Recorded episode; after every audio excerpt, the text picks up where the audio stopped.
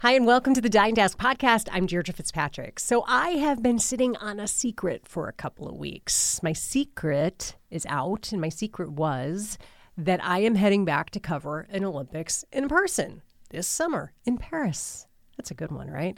So, if you're new to the show, I've had this interesting professional side gig for most of my career, in that I have covered the Olympics since the year 2000 alongside a partner, the same person the entire time, photographer Mike Domalog. We started out as a team in Sydney, Australia, and the last one that we did in person was back in 2018 in Pyeongchang, South Korea. That was a cold one. But then came COVID and all kinds of Olympic weirdness actually a lot of weirdness in general, global weirdness. And so Dami and I worked the next two Olympics from Sacramento since our company was not really traveling during that time. So, anyways, we were asked to go back and help lead a team of Olympic reporters and photographers and producers in Paris. And we're very excited about that very energized by that, I would say. So we're already working on our coverage, got some cool projects underway. Um, but one of the, the things that I love about working on this side assignment is the backstories. I love the backstories of how people get to a podium or close to a podium. And I love finding out about all the people in their lives, including coaches, because a good coach, no matter what you do, will motivate, will inspire, and I bring this all up because I have a great underdog story for you today on Dying to Ask. We like talking to people on this show who have figured out how to tap into their inner talents to seize opportunities to better themselves or maybe cross off a big goal. But today we're talking about a guy who figured out how to tap into someone else's talent to help them achieve big goals. And this guy was a natural at bringing out the best in others and therefore in bringing out the best in himself. His name was Sherm Chavoor, and chances are you have not heard of him. So there's a guy named Bill George who has a new book out about Sherm. It's called Victory in the Pool. Sherm Chavoor was a legendary swim coach. Decades before Katie Ledecky and Michael Phelps, there were names like Debbie Meyer, Jeff Float, Mike Burton, Mark Spitz, and Sue Peterson. Sherm was their coach at Arden Hills Swim and Tennis Club, which still exists if you're not from the Sacramento area. His athletes went from Sacramento obscurity to winning 20 Olympic medals in the 60s and 70s. Now, on paper, Sherm's career makes absolutely no sense. Sherm was not a championship swimmer himself, but he was a guy who was really good at getting people to do things. He was a motivator, an inspirational type person, a master marketer. And these days, we would probably call him an influencer.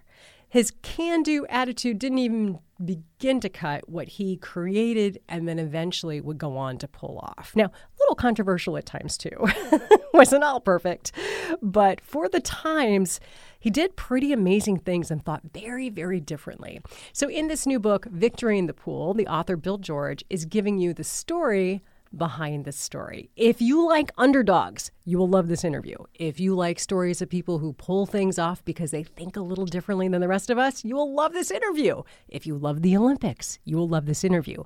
If you are not into swimming, you will still love this interview, I promise, because this book and this show today really not about swimming. This is really about building community. So, Bill George is a documentary film producer and a writer. He has experience in politics, corporate marketing, and journalism. He's covered the World Series, Super Bowl. He's done work for ESPN. He actually worked at KCRA back in the day, my employer at one point. And when he reached out and said, Hey, I have this new book. Do you want to talk about it? I was like, Yeah, yes, I sure do. So today we're doing just that. Today we have one of the greatest sports stories you have likely never heard before. So I really hope you enjoyed this interview as much as I did. And please check out Bill's new book, Victory in the Pool. It is available, as they say, where books are sold. Bill George is my guest on this week's Dying to Ask. Have you ever wondered how did they do that? I do all the time. I'm Deirdre Fitzpatrick, and Dying to Ask is the podcast that gets me off a TV news set and into candid conversations with authors, entrepreneurs, athletes, and influencers I have been dying to talk to. Soak up the motivation that comes from learning how other people live their lives, how they take an idea or a goal, they follow through, and they pull it off. And maybe along the way, I'll get some answers to questions you've been dying to ask. Bill, thanks for joining us on the Dying to Ask podcast. Glad to be here.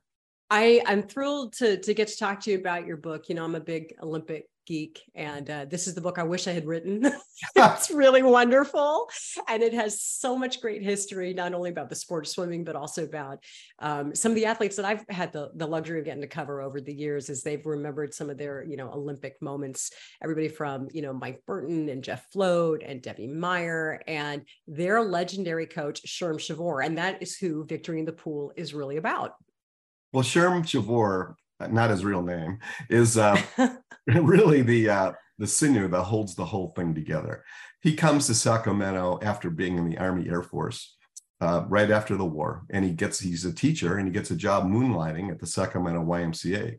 There, it's a very diverse uh, community. That's where if you can't, if you're not white, frankly, you go yeah. to the Y because that's like the only place you can, one of the few places you can go to to play basketball or swim. So he gets in, put in charge of the pool and he starts pushing these kids to swim. And one of them, Taka Seri, a 12 year old out of the, uh, come, came in out of the camps, the internment camps in World War II, just he notices this kid can really swim. So Taka Seri, long story short, turns out to be an AAU champion. And by the time he's 20, the captain of the University of California swim team. So he just had a way of noticing talent. He used to say, he didn't care what your strokes looked like. All he was looking for was guts. He yeah. wanted guts to swimmers. And somehow he picked the kids and realized which ones were going to give him the performances that he demanded. What what drew you to writing about this guy? Because most people, you know, if you mention swimming to them, they know Phelps. You know, like the yeah, average right. person, average person knows Katie Ledecky, they know Michael Phelps, they know kind of our modern day Olympians. What drew you to writing about Sherm? Well, I grew up in that era and uh, was, of course, not an Olympic athlete, but I remember Debbie Meyer and uh, Mike Burton and and of course Mark Spitz, who's a people a lot of people don't even realize he's from Arden Hills and swam there and was trained there. So actually, my wife went to Rio Americano High School, and I go to reunions with her. And you know, when you're the spouse at the reunion, you sit around twiddling your thumbs or trying oh, to to do. so talking to a couple of people, and they start telling these stories. Oh, you know, Debbie Meyer and you know Burton and these, and I'm like, they all went to this school. Now Burton didn't, but Debbie and mm-hmm. uh, uh, Jeff, no, Jeff didn't either. Well, Debbie did. And I started getting interested in, well, who are these kids? How did they do that? They're all from this area, from one area, the Arden Hills area. So I just thought, well, that's interesting. And that, you know, worked in news at in sports at KCRA and uh, had uh, met Chavoor, you know, briefly a few times and kind of, he just had a presence about him, right? He'd walk into the room and kind of suck the air out of it. So um, it took a long time. I got out of news and other things, but when I had some time, I just started looking into it. And I thought, first of all, I just wanted to clear up some uh, misconceptions, like did Mark Spitz actually swim at Arden Hills? Mm-hmm. Um, where did Debbie come from? Because um, you hear all these kind of rumors and legends. So that's what got me going. And then as I got into it, I realized there's really a fascinating story here. And um, so I'm looking up Sherm Chavoor, and some of the things aren't making sense to me in terms of dates and ages and things. And I'm like, well, that's strange. Well, then finally, I went to about halfway through, I went and interviewed his two daughters. And the first thing they said to me is, well, you know, his name wasn't Sherm Chavoor. And I almost fell off my chair. Like, what? Yeah. so, well, and that's in the first couple of pages of the book. And, yeah. and I did pretty much fall off my chair. I'm like, what? Yes. And then as I started hearing more of the background and like putting it to the time in history when all this was going on, I'm like, wow, isn't that something? Because these days you'd never be able to do anything like no, this, the stuff no. that he did, because the internet would out you. Right, you right. Know? Exactly. Like we have a, a, paper trail that wouldn't let you do it. Um, so why don't we go back a little bit to to you know his name wasn't Sherm Chavoor. So so where did that all come from? They don't know. It's interesting. I mean, he uh, his father had been a sugarcane worker in Hawaii before he brought the family to California. I think there are there are seven or eight kids. No one's really uh-huh. sure. And um, there were stories that maybe somebody in the family had committed a heinous crime, and so he wanted to change his last name. Well, I searched all the papers I could find and records. I never found anybody uh, with his name Izikiel Correa or the last name of Correa committing a heinous crime. so I don't know. Maybe maybe people are more sensitive in those days or something. But I don't know. The only thing I know is he picked the name Sherm Chavoor Sherm, the real Sherm Chavoor, and there was one, was a football star at UCLA who was about five years older than our Sherm Chavoor. And I think that he was reading the exploits of this guy. He was a UCLA football star, All American, big tough guy, noted for his toughness. And I think that, like many kids, maybe he just thought, well, there's who I want to be. And maybe his own surroundings weren't what they wanted him to be. And so he just said, that's who I'm going to be. I'm going to pick that name and I'm going to live to that. And he really did. If anybody that I've ever read about, and I mean anybody, recreated themselves, he did. He, as I said, he came in this poor background. Not only did he was he a great Olympic coach, he built Arden Hill Swim and Tennis Club mm-hmm. by himself, pretty much. He raised the money. He did all these incredible things. Uh, U.S. Olympic coach of the women's team twice. And of course, we talked about all the gold medal winners and, and famous athletes that he coached. He just did what he had to do. And um, yeah. um, as I said, he created a new persona, Sherm Chavoor, the great uh, swim coach. Which is funny because you can't imagine him not having that name because it's such a beautiful, distinct, charismatic name, you know? Yeah, yeah, yeah, it is. And it was it's funny because you said, talked about maybe outing him. Well, he did kind of get outed. The, the real Sherm Chavoor was a high school principal, became a high school principal in Burbank, in Southern California. Sent a letter in the LA Times and basically said, Look, um, I don't know what's going on, but all my friends are kidding me about being a moonlighting swimming coach. I'm, I'm a principal down here. I don't know anything about coaching swimming, and I don't know this other Sherm Chavoor is. So the LA Times got the letter and it ended up at the Bee, And the Bee actually asked him about it. And he still didn't back down. He didn't say, No, you got me, or Yeah, my name's Izikiel Correa. And I just thought, No, no, I never said I was a football star at UCLA, a big star. I, I said I backed up the line at UCLA. Well, that wasn't the issue, but he got away. and uh, and UCLA was asked about it. And they, they said basically, because Sherm had sent Mike Burton to UCLA, he was again a great, great swimmer, won many NCAA titles and they liked him. You know, they recruit kids and they want to have a good relationship with the coaches. And they said, well, uh, you know, Sherm's a great guy, a great supporter of UCLA athletics. Uh, we love him, uh, but no, he didn't go here. I never. Oh, that's great. what a great story. So the other thing that's kind of interesting, and correct me where I'm wrong, he didn't really have a big swimming background because these days any big coach either was a big athlete at some point or was at least in that world. From what I could tell, he wasn't. Well, you know, he he was not. Certainly, had never competitively sw- swum as a youngster or anything. And apparently, like I said, he was went to the Y and did this as a moonlighting. He'd been a uh, he was a teacher and he was going to pick up a few extra bucks supervising the program. And I think they just threw him into the swim club. Hey, go go handle the pool. So he yeah. did. And uh, but no, and so, he, what did he do? Like other people would go say, "Oh," or they try to hide it. Maybe, "Oh, yeah." I, he bragged about it. He said, "I'm the only swim coach who doesn't know how to swim." So even he did know how to swim, right? You know, but he took it to another level. So he's just, you know, would tout this as, and so you read newspaper stories. Sherm Chavoor, the only swim coach who can't how to doesn't know how to swim, leading his, and you know, as a journalist, now there's a story. There's a story. So he did it on purpose. And you see that right. again. The guy was a master psychologist and a master public relations person. He was. I was going to say, like, you know, these days we would call it, um, you know, master of a brand. He understood yeah. the concept of brand and building that excitement about it.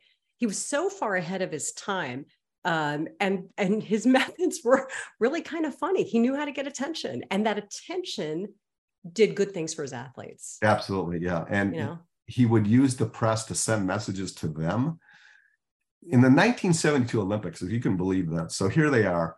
The pressure is unbelievable. And people today, I mean, the Olympics are still great, but in those days, first of all, you had far fewer sports and the pressure was ramped up because of the competition between the Soviet Union and the United States, really the East and the and Eastern countries and the Western countries. It was a test of societal systems, economic systems. That's how big it is. So they're going to 72 in Munich. The pressure is really on the US swimmers because they're the ones that can give us the big advantage over the Russian and Eastern Europeans. That's where we had the real advantage going in. Well, he's sitting there with Mark Spitz in an interview with Sports Illustrated. Spitz is this time is the greatest swimmer in the world. He comes into Munich in 72, having run the table, uh, recovering from his disastrous uh, uh, meet in uh, in 68 in Mexico. So they're and by this point, and by this point, he is no longer training with Sherm because he had moved to Santa Clara. Is that oh, correct? Oh no, no, no. He had come back from Santa Clara. Oh, he had come. Oh, so yes. he had come back to be back with. Okay. Yeah. So uh, I can get into that whole story. It was. Well, let, let, let me just just real yeah. quickly. So uh, Spitz was a kid when he was training at Arden Hills, and right. the way I remember it is his dad got a transfer to right. the Bay Area. And right. so that's why he started. And Santa Clara was the other big hotbed in California for swimmers. Right. And so he trained in Santa Clara, but then he and Sherm reconnect. Exactly. So what happened was, and, and see, this was interesting too, and I'd read this and heard this. Well, he left Arden Hills as a 14 year old because he figured out he had to go to Santa Clara because George Haines, the coach there, was a mm-hmm. legendary coach uh, was a much better coach than Sherm, and he really felt his father felt like he needed to be there. Well, that's not true. His father did get transferred. There were two other swim clubs he went to before he ended up at Santa Clara, and it was Sherm Chavoor who had stayed in touch with his father, especially, uh, and his father was very hard to deal with, very demanding man and short temper, you know, just push, push, push. A lot like kind of legendary. Yeah, kind of legendary. Yep. Anyway, it was Chavoor who told and, us. And not unusual for Olympic champions, by the way. No, exactly. Like or that. any any great athletes, really. Yes. Pretty domineering parents sometimes. Anyway, so it was after that that he ended up at with George Haines at Santa Clara and swam there. That's where he set his first world record. That's where he first came to prominence then what happened was, well, he got into it with some of the swimmers over there, apparently, and or not apparently, they they were contentious. He was young, they were older. Uh, he got into, especially with Don Schollander, who was a great, great American hero swimmer of 60, 64 and looking to come to 68 and, and really run the table. Well, they got into it. And it, Haines had a tough time managing the relationship between those two. Uh, Spitz claimed there had been um, anti Jewish sentiment in the pool at Santa Clara, that he'd been taunted for being Jewish. Uh, that part of it. They go to the uh, US Olympic uh, trials and then they get through that. They go to a training camp, and that's where Spitz says he was harassed verbally for being a Jew. And uh, talk about that whole story in the book. Mm-hmm. Well, long story short, uh, Spitz bombs 68 two gold medals and two silvers, not too bad, but they'd expected him to win six or seven gold medals, no uh, individual event gold medal. So it was everybody. And he got crushed in the press. It was brutal. I mean, I think the presses can be rough today, but the stuff back then, they yeah. really let him have it. And um, yeah. it was something. So anyway. Well, and then in the meantime, 68, you've got Debbie yeah killing it debbie becomes the face of those games swimmer wise the exactly. girl swimmer the girl exactly. swimmers as they called them back then um, and sherm is the one who gets the credit during that right time. sherm gets the credit and uh, not only uh, debbie but other other arden hill swimmers yep. well and um, sue, sue peterson mm-hmm. people don't remember at all here in sacramento when she was 10 years old the newspaper used to run stories saying Sue wins 100 yard. She was known by her first name. Right. 68. Yeah. And I write in the book how kind of how Debbie wins her three and Sue wins two gold, two silver. But a lot goes into that, a lot of machinations, a lot of coaching things. And it's really interesting to see how that all happened. And then today, Sue's largely forgotten, and Debbie's still not say a household name. I wish she was more remembered, but yeah. justifiably is still a huge name. So anyway, getting back to Spitz, and they um, uh, the next year he's still at Santa Clara now, but he goes to Indiana University, graduates, and we just like kids. He's okay, done with that. Although he's they still they, he, the college swimming season is very short, mm-hmm. so the swimmers all usually come used to come back to their home pools and train. Well, he went back there and he told uh, George Haines, he said, "I'm not going to swim in the national AAUs. I'm, I'm I need a I need time off this summer, and I'm not going to do that." Well, they there's a big blow up, and Haines ends up firing the Spitz family from Santa Clara. Not only Mark, but it was also his sister, who was a great swimmer, and basically tells his father, "You know, I'm done with you guys. Get out of here." That's how brutal it was. So huh. uh, they go back to Sacramento and uh, he goes back to, to Chavoor. So he's swimming at Indiana in the school year and then with Sherm during the summers. And, and Sherm's really the one now training him again, not just physically, but more important, mentally, because yeah. Spitz was carrying a huge burden from 68. And every time he'd go in a meet, it'd be, you know, Mark Burton, who disappointed in 68. And, you know, is he a sham? Can he come back from that? And Chavoor psychologically got in his head and got him through it. And, and Spitz actually developed some phobias, and he admits it in his own book. He was a hypochondriac. And he says, you know, every little thing used to bother me. Has to get. So there they are in 72, going into the the week, the week before the, the going week before the Olympics, they're going into the swimming events and they're dinner and uh, uh, Spitz is there and he says to Chavoor, you know, sure, I'm not, I'm not really feeling good. I, you know, God, I can't, this cough, I, I just can't get over it. I don't know what's going to happen. I don't know. Maybe I should sit out the first meet, whatever, on and on and on. So, and, and then he goes, and Sherm, these pills I'm taking, uh, they're making me dizzy. And without missing a beat, in front of two reporters, Chavoor says, no, Mark, dizzier. So he just sent a shot to him, like, well, you've got to toughen up, kid. And and he did. I mean, that was amazing. He kind of snapped out of it. And then, of course, went on to win the seven gold medals in Munich. Wow. Mm-hmm. That is such a good story.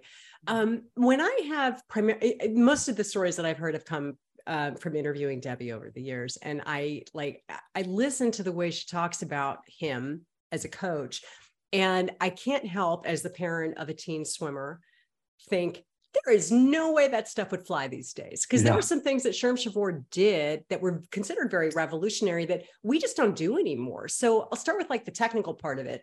The distances. His swimmers routinely would swim like 15,000 yards every single day. I can't even imagine that. Yeah, that's what everybody says today. And uh, no, it was. I can't even imagine. We would never do that today. And and I think a lot of it went to um, Mike Burton.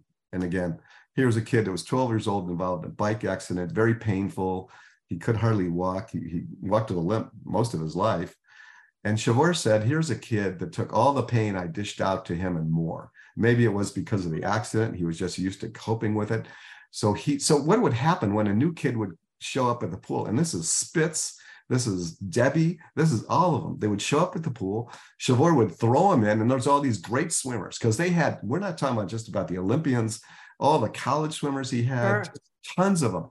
And you get thrown in that pool, and suddenly you realize you wherever you'd come from, you were probably pretty good, and now you're just getting killed.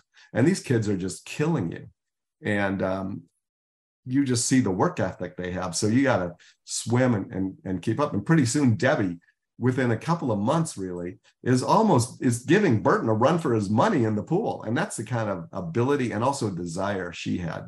And uh, she was really a tough cookie.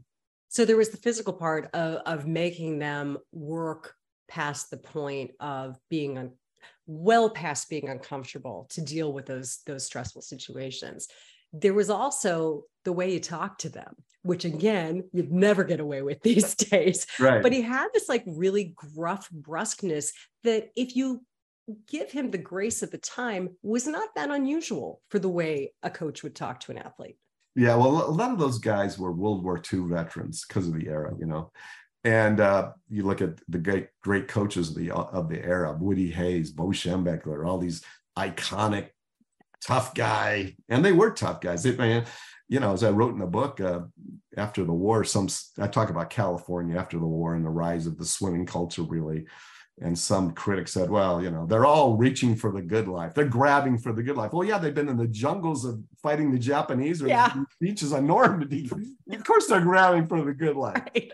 Uh, but they had a gruff patter about them. And uh, I looked at a, uh, watched an old World War II uh, movie, and uh, it was filmed with actual veterans of the Battle of Bastogne and Bastogne and uh, the Battle of the Bulge, and they would say things like, "Hey, Jones, the next time you go up there, you want to put a little more mortar fire on that hill so the machine gun's not shooting every one of us down. You know, could you guys move faster? What are you trying to do back there?"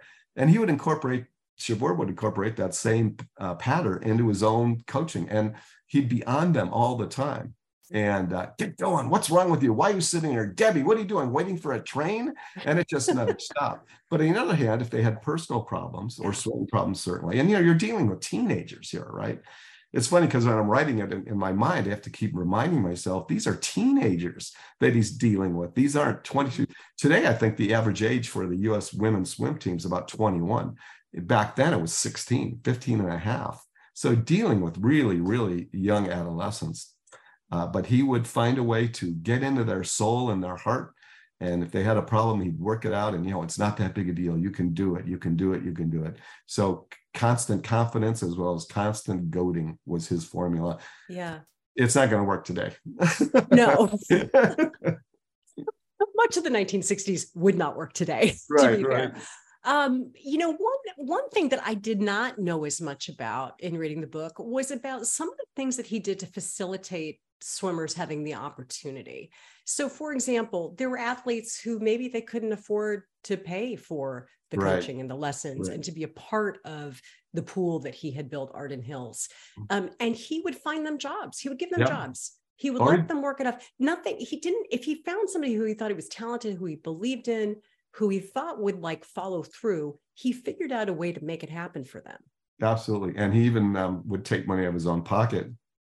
I think in 66, he and Mark Burton were at the Nationals, and uh, Burton didn't, he was not from a rich family. His father was a truck driver. They had a struggle every time there was a road trip to find the money to send him to those road trips because there was no money at all for kids in those days. The rules, amateur rules, were very, very strict.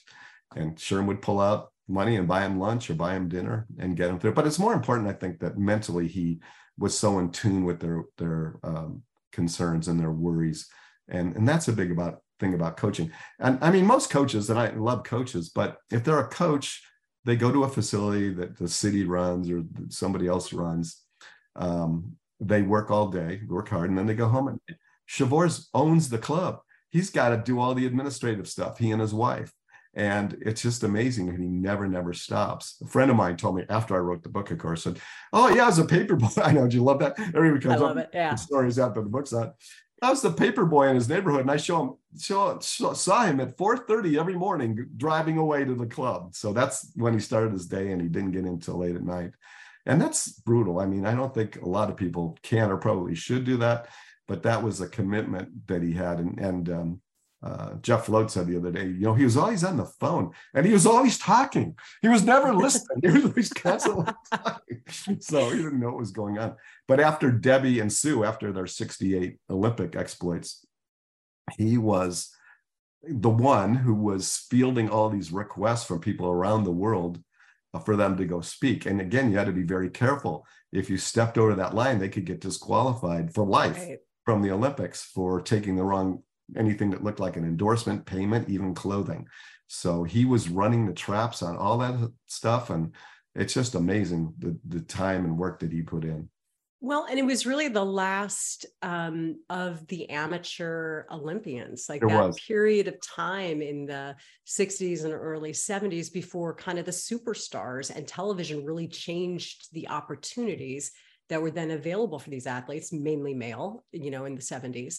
Um, and it, you know, for for most of them, it was a remarkable experience, but it wasn't a cash cow. Yeah, You know? they've mo- they've all, for the most part, gone on to other lives and opportunities and jobs. Right, exactly. And um, Debbie has always said, especially because what is it? NIL, name, image, likeness. What would her NIL have been? 1968. Can she was imagine? cute. She was cuddly. She was quotable. She was magnetic personality. She she said the darndest things to the press all the time. She was one time Sports Still does. still does. Sports Illustrated came out to do a story on on her, she and Sue Peterson at the in Arden Hills, and they're sitting at the pool, and they said, "Well, Debbie, isn't this kind of getting old hat for you? You're winning all these championships." And she turns to them and she says, "Well, you know, boys, in my line of work, gold medals in the Olympics is the real challenge, is the real job." So, So it's funny that you. I I've read that article many times and I pulled it up. So I'm going to read uh, if you'll humor the me. only here. I'm gonna- summer of their lives, right? Is that It sure is the only year of their lives. There I've got go. it. Let me just for everybody who's listening, because we do have a lot of people who listen, you know, from across the country, and I think yeah. we get a lot of swimming fans listening to this one. This is okay. It's 1968 when this is being written. To the girl swimmers from California's Golden Land, the future always looks good, perhaps because they have sheltered themselves so from the present. They come from where the hot winds blow and the divorce rate far exceeds the national, where one person in 38 lives in a trailer and where the misplaced children from broken homes gather. Oh my God, it's just amazing. But for the girls, there are only the blue pools filled in the season, their hair bleached by the chlorine and scorched by the sun into strands of gold tinsel, while their deep brown bodies still carry reminders of body fat. So much you can never write again. they will go through the consolidated high schools and nobody will ask them out for Saturday night's dance or the drive in movie and a burger on the strip because they have no time. Swimming is their life and they are unconscious of all but its demands. Yeah. I mean, that's some that's some it's, great writing there too. Though. It's fantastic. Offensive in 2023, yeah, but right. fantastic. And you're right. The, the, quotes in it are just incredible. And I'll include a link to this in the show notes for this yeah. episode. But it is such a great reminder as people read the book that this was kind of a different time and a different sensibility. But there are still some really great lessons for today. And I, I'm curious to know what you would say those lessons would be. What are the big takeaways for you from this project? yeah, I'm always challenged on life lessons because I think they're so different for each person. Each person takes things differently, but certainly perseverance. Um, getting through the the dauntless challenges and just taking it time one at a step at a time. Focus on that. there's a great part in there where Don Schollander, we talked about him earlier, the great swimmer from 64, gets a 68 Olympics and because of the way the start is arranged, he totally loses his focus. Here's a guy who is four time hmm. gold medal champion. And he writes about it in really searing detail about how it happened. And that was a big lesson to me is, and if you're a coach, here's a lesson I thought of, and I played sports too. A lot of times the coaches don't think about before the meet, leading, say, walking onto the field or the arena. Where are you coming from? What are you walking through? And then when you get there what are you going to experience? Well for Schollander that whole process just threw him for a loop. And i think that in other cases uh, debbie had a couple of cases where she was sick the morning of her first uh, because the food was horrible in mexico city. And she was just able to fight through that illness regain her focus and then go in the pool and win. So to me that was maybe the biggest lesson of it all. You know it wasn't six six ways to start your day every day. It was keep that edge and mm-hmm. keep that focus and just you've got to block the world out. Uh, it yeah. was worse in those days where the distractions were so now it's much more managed in, at every level of athletics, but um, certainly professional and, and Olympic athletics. yeah. May I, offer, may I offer one lesson for you that I got out of it? Oh. My my big takeaway is um, that your book is not really about swimming. Right. Your book to me is about community, and it is communities who create the opportunities and the support for people to pursue dreams like an Olympics. And to me, finding out what Sherm Chavoor did to everything from um, kind of hacking his way through coaching um, mm-hmm. to actually building a pool and starting a business to facilitate that pool so the kids would have an opportunity and a place to go swim whenever he wanted them to be swimming. Um, creating that opportunity finding kids who without some financial support even if it was a part-time job wouldn't have had an opportunity that changed their lives. And maybe they didn't become you know an olympic champion but maybe they went to college and maybe it was swimming right. that opened that door to go to college. I mean you talk about changing lives and and he created the community to be able to do it. And and that is really how how those people are able to achieve those great goals. Yeah. And it wasn't just arden hills it was all the pools around them. Now they see this example and now all of them are swimming harder. So the, the level just keeps going up and up and up. And uh, the competition and they keep turning out great results. So yeah that that is it does take a community it takes everybody working together and resilient but there were conflicts too lots of mm-hmm. conflicts. Mm-hmm. and um, Sue Peterson, who talked about who'd been um, uh, known as Sue in the headlines as a 10 year old swimmer. That's how famous she was. Well, Debbie comes along and, and kind of knocks her off the perch. You know, Chavoor writes in his book, Sue is no longer the queen. So he gets into it with her mother several times. Mm-hmm. And that story's in there too. So all of these things, like I said, every situation's different. But if you can maintain that focus and get those distractions out of there, then you then you can be a champion if you got right. Yeah, no, they're they're wonderful backstories, and and the the story behind the story is usually the most interesting story. right, right. and he certainly was a big part of the stories of many of the the household names that we've known over the years. It is funny when you think about looking ahead to next summer's Olympics in Paris and looking at our modern day swimmers, whether it's Katie Ledecky or you know uh, Michael Phelps over the years what a different experience they all had. Yeah. Well, again, they have, I would say they're more groomed from an early age to, you know, accept the mantle of what they're doing. And of course, they still have problems and slip ups. We know what Phelps certainly did. Uh, mm-hmm. Uh, but uh, if you look at a guy like Mark Spitz, um, great line about him when he was Indiana. One of this, he would constantly say things that were so inappropriate. I don't think that would happen today because no. And, But when he went into uh, Houston, it would happen once. yeah, he when he went into Houston uh, for the Nationals in 1968, a couple of months before the Olympics, and he just wiped everybody out. And what does he focus on in the press conference? How crummy the pool is. You know this pool, and you, I've got a better pool bag, Arden Hills. What's the deal here? And what do you think the Houston press is going to write? Yeah, what, right. the, what a jerk.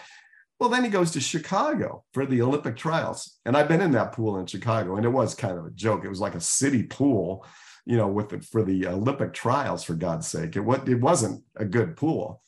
And it was in a working class neighborhood, which probably people didn't like. I don't know. But he makes a point out of saying it's a working class neighborhood, blue collar neighborhood, and all these guys coming there to watch it.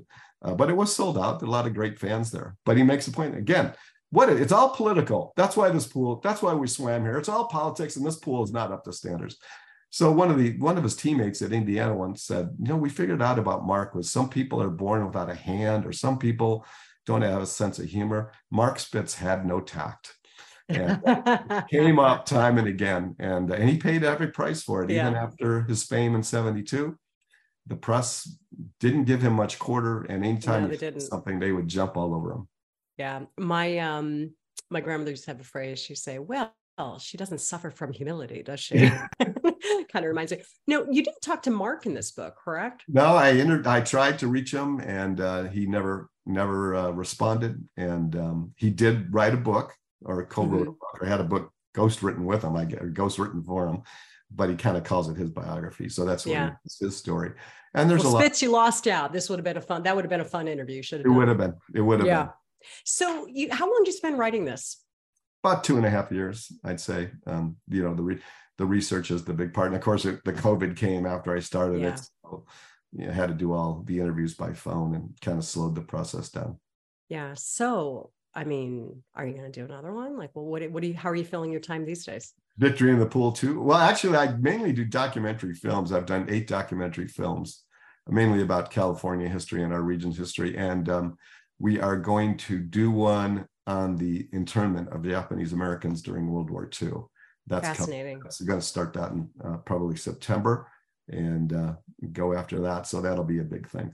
And yeah, I've got some ideas for other books that uh, kind of weighing right now. So yeah, well, Definitely. This rabbit hole you went down is fantastic. And the book is Victory in the Pool. It's really, really good. And uh, I wish you great success. I know you've had a couple of book signings recently that have been standing room only, and you've had yes. a couple of the the Olympians who are are mentioned in the books telling their stories. And and it's it's just it's a lot of fun to look back yes. to see how far we've come.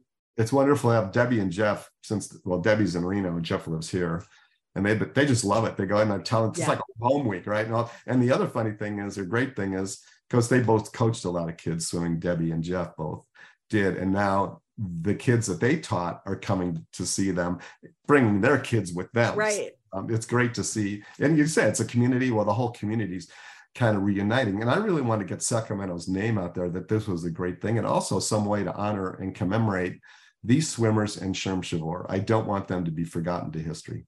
Yeah, and it, it is interesting to see how certain sports really originate in different parts of the country for good reason. And for California, we had we had all the right things to become have that swimming culture really develop. And certainly it is across the country now, but the California rich in that swimming history. And, and this is where a lot of these champions were born for sure. Yeah, absolutely. Great. Well, what's a good way for people to uh, find out about some of the book events and things you're doing and, and to get a hold um, of a copy of the book? Yeah, they can go on my website, which is billgeorge1, the number one.com, uh, or my Facebook. I put most of my things on Facebook appearances. So I try to keep that, I do keep that up to date. So uh, if they want to see it, and they just uh, contact me. Uh, I think I'm in the phone book, or just Google me and you'll see my phone number, and uh, or email me, and I'll speak to anybody anytime. So I, I love it. Speaking, meeting people, especially young younger people. So uh, it's it's been really fun to see them all come out and kind of game. Debbie usually brings her three gold medals with oh, her. Oh yeah, Jeff brings her his gold medal, and it really is you know touching history. And these people are living legends. One last question: Are you a swimmer? No. No. Okay. No, I was. Uh, I remember my one swimming incident. I was a football player, and uh, so, but I was at the park district. I grew up in Chicago. The weather you alluded to, yeah. And, um, you know, swimming in the lake was fine. But once I remember going down to the field house and the coach said, well, get in that pool and that chlorine in that pool and that smell, that indoor swimming environment was not for me. So no, I didn't get to swimming. Well, you know, Sherm wasn't a swimmer either, and it worked out. That's right for him. So, right. so there's that. there's that. Well, thank you so much, Phil. This has just been a real pleasure, and I could talk to you all day about this. Thank you. Well, we did it. We hit half a million downloads for the Dying to Ask podcast in just over 200 episodes. That is a big, big deal for a podcast that is not called Smartless, Armchair Expert, or hosted by Oprah. We are none of those things. but we are very successful because of all of you who listen. And it's because you leave those ratings and reviews, which only take a second to do. And it's because you take a moment to share the show, texting it to your friend if there's an episode that maybe resonated with you and you think somebody else would get something out of it, that is actually how shows grow because people then tend to forward it along. It's basically like a chain letter from the 70s or the 80s. If you ever took part in that, you used to keep me up at night when I forgot to forward the chain letter on. But uh, anyway, that is like it, in very layman's terms, how podcasts become very successful. so, again, a huge thanks to everybody who has helped that show grow. I hope you'll check out Bill George's new book. It's called Victory in the Pool, and you can get it anywhere books are sold. Thank you for listening this week, and we'll see you next time on the Dying Ask podcast.